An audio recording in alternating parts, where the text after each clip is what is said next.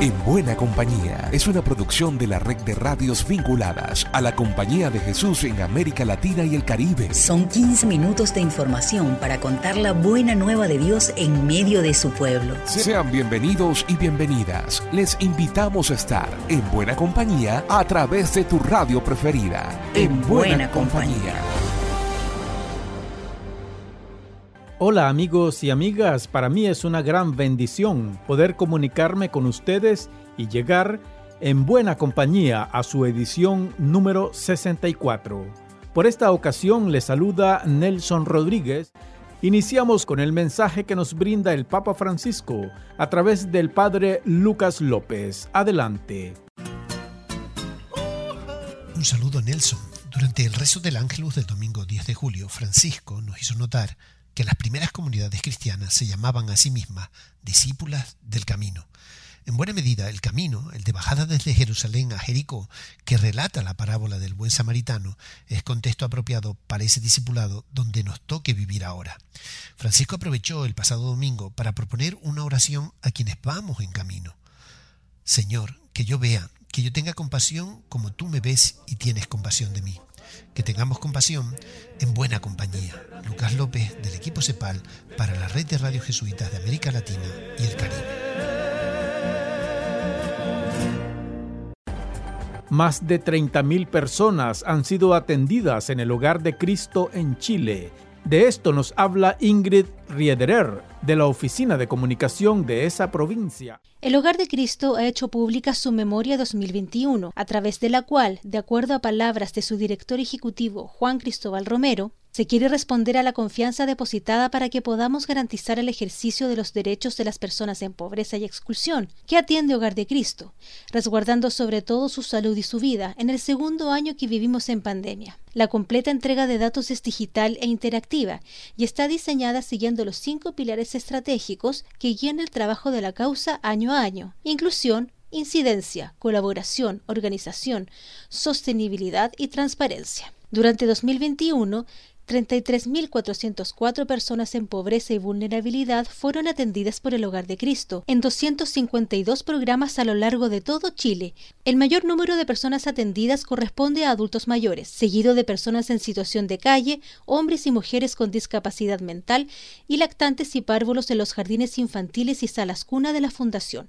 Es interesante cómo Hogar de Cristo aborda la trayectoria vital de los más pobres y vulnerables desde que nacen hasta que fallecen en sus hospederías, donde se les acompaña con cuidados paliativos para un buen morir. Sin embargo, es evidente que la tarea no se limita a entregar cuidados de apoyo, sino que detrás hay un real interés por hacer de Chile un país más digno y justo, incidiendo en el desarrollo e implementación de políticas públicas orientadas a sacar a los más pobres de su situación de vulnerabilidad. Para más detalles de la memoria, les invitamos a visitar www.hogardecristo.cl slash reporte anual 2021.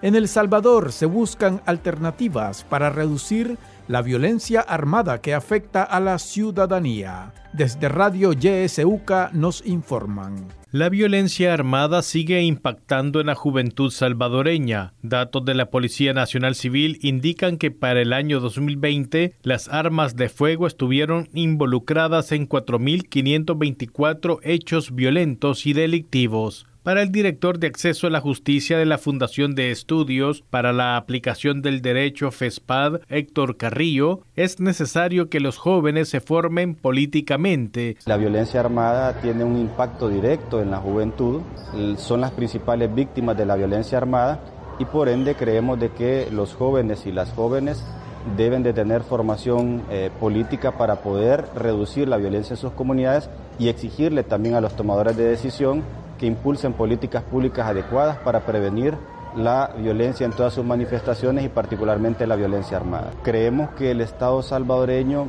debe de continuar eh, esa práctica de destrucción de armas que año con año realiza y que son un factor clave para sostener este tipo de actividades a nivel comunitario. En la Asamblea Legislativa de El Salvador hay una reforma sobre el control y regulación de armas, municiones, explosivos y artículos similares que diversas organizaciones de la sociedad civil presentaron el 25 de febrero de este año. Sin embargo, la propuesta de reforma sigue sin ser tomada en cuenta por la actual legislatura. Para que la violencia hacia los jóvenes disminuya, estos deben contar con capacidad crítica y propositiva. Además, deben gozar de sus derechos básicos que les permitan desarrollarse como personas. Desde YSUCA en San Salvador, El Salvador, para el programa En Buena Compañía, Gerardo Castro.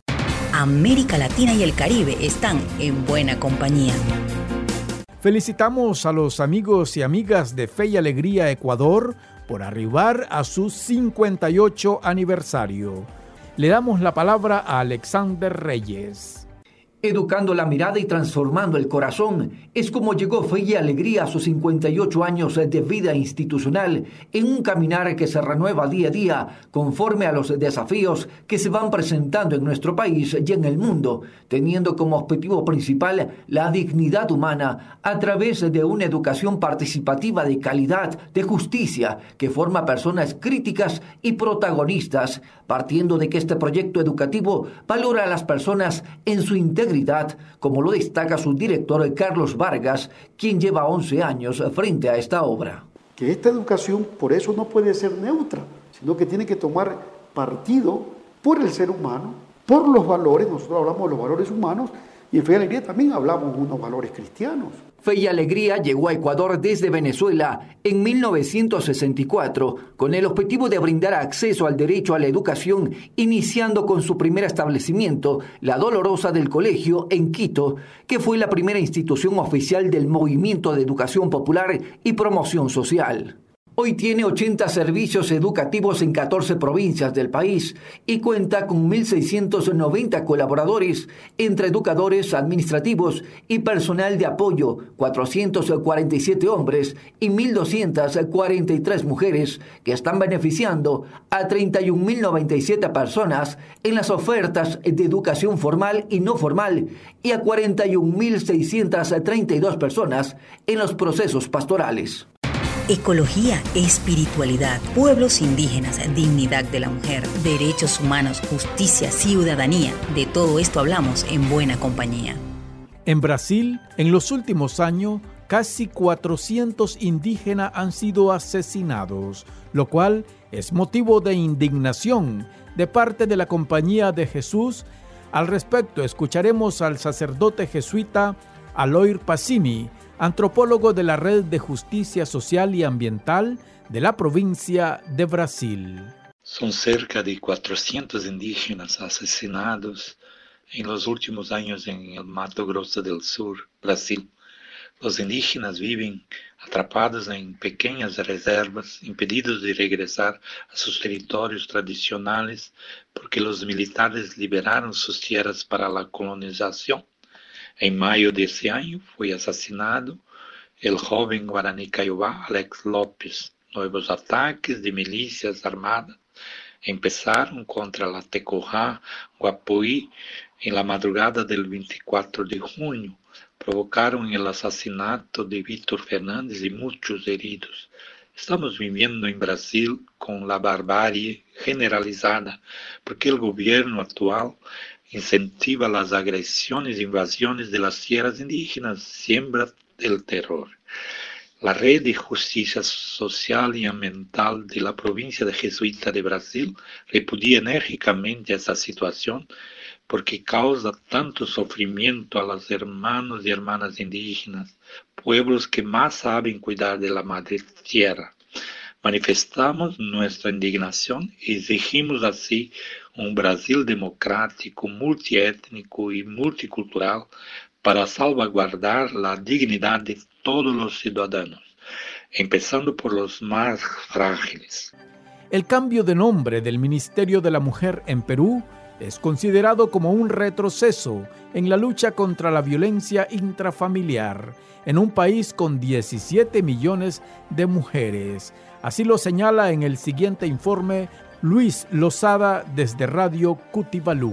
En el Perú el Congreso sigue haciendo de las suyas. El nuevo paso es cambiar el nombre al Ministerio de la Mujer. Ahora sería Ministerio de la Familia. Parece de poca importancia lo que ha hecho la Comisión de Descentralización del Congreso de la República, pero no lo es. La presidenta del Poder Judicial, Elvia Barrios, ha dicho que el cambio de nombre generará retrocesos en la política pública para combatir la violencia y la discriminación estructural que viven las mujeres. La ministra de la Mujer, Diana Miloslavich, manifiesta que esta iniciativa legislativa da la espalda a más de 17 millones de mujeres peruanas y residentes del país que son víctimas de discriminación estructural por su condición de mujeres. Las agencias, fondos y programas del Sistema de Naciones Unidas en el Perú expresan su preocupación porque el cambio de nombre reforzaría la valoración exclusiva de las mujeres por su rol reproductivo e invisibilizaría la persistente discriminación y desigualdad estructural contra las mujeres y niñas. La ex premier Mirta Vázquez dijo en Cutibalú de Piura, Perú, lo siguiente. Así que si nosotros le cambiamos la denominación por Ministerio de la Familia, lo que estamos haciendo es invisibilizando una problemática muy grave que tenemos dentro de nuestro Estado que no ha sido superada. Es verdad que toda la familia merece atención y de hecho hay políticas en el país que eh, generan atención a toda la familia, pero específicamente necesitamos políticas que puedan concentrarse en esta población vulnerable como son mujeres. Laura Arroyo, comunicadora peruana, escribe que las palabras no son gratuitas. Cambiar el nombre de Ministerio de la Mujer a Ministerio de la Familia es apostar por un país donde el agro sea visible, pero no las mujeres. ¿Por qué? Porque eliminada la víctima, eliminada la agresión. Sin víctima, no hay nada que hacer, solo perpetuar el orden. Más de 50 millones de personas en México se han sumado a la jornada de oración por la paz convocada por la Compañía de Jesús, en la cual se siguen sumando más personas durante todo lo que resta del mes. Conoceremos más detalles con Elizabeth Ángel, de la Oficina de Comunicación de la Provincia de México. Después del asesinato de dos jesuitas y un laico en Cerocahui, Chihuahua, al norte de México, la Compañía de Jesús, la Conferencia de Superiores Mayores de Religiosos de México y el Episcopado Mexicano emitieron un comunicado exhortando a una jornada de oración por la paz del país durante todo el mes y que inició este domingo 10 de julio. En México hay más de 61 sacerdotes que han sido asesinados y dos desaparecidos en las últimas dos décadas, aunado a más de 100.000 personas desaparecidas. Por ello, se inició la jornada de oración por la paz, donde se hizo memoria de todos los sacerdotes, religiosos y religiosas que han sido asesinados en el país. A la jornada de oración por la paz respondieron más de 50 millones de personas en todo México. Fue replicada en 4.651 parroquias de al menos 23 entidades, siendo la estela de luz en la Ciudad de México, donde se concentraron jesuitas, obras de la Compañía de Jesús, monjas, laicos y laicas y otros representantes de la Iglesia para exigir justicia y paz, a nombre de todas las personas que han desaparecido o que han sido asesinadas, tales como mujeres, periodistas, niños, sacerdotes y todas las víctimas de violencia. La jornada de oración por la paz culminará el 31 de julio, mientras se busca entablar diálogo con la sociedad, organizaciones civiles y gobierno para encontrar juntos mecanismos que permitan mayor seguridad y paz en México. Los jesuitas de México convocan a la Basílica de Guadalupe para cerrar el año ignaciano en memoria de los jesuitas Javier y Joaquín. Las noticias más relevantes de la CEPAL las presenta a continuación Tiffany Trejos. Gracias Nelson. Esta semana aprovechamos el espacio para invitar a todos los jesuitas, laicos y laicas de nuestro cuerpo apostólico en América Latina y el Caribe a participar de la sexta y última oración en vivo de la CEPAL con motivo del año ignaciano. La oración ha sido preparada por la Red Comparte, comunidad de aprendizaje y acción para la gestión de alternativas económicas en la región, y lleva por título Desde la perspectiva de América Latina y el Caribe, el cuidado de la casa común.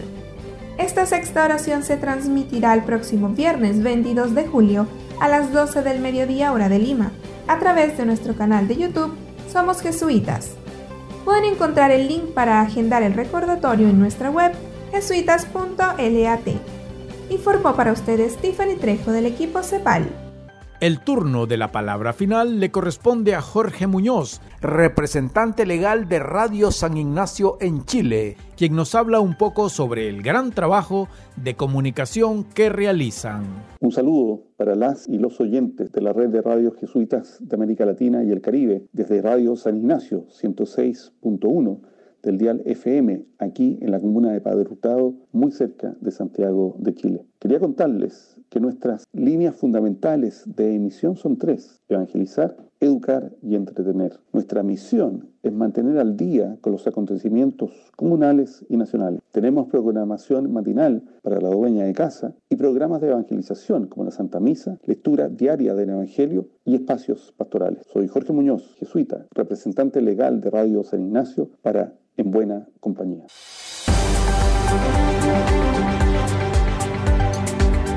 Ha sido un gran gusto. Sigamos en buena compañía. Llegamos al final por esta ocasión. La invitación es para la próxima semana para que sigamos en buena compañía. Una producción de la red de radios jesuitas de América Latina y el Caribe. En, buena, compañía.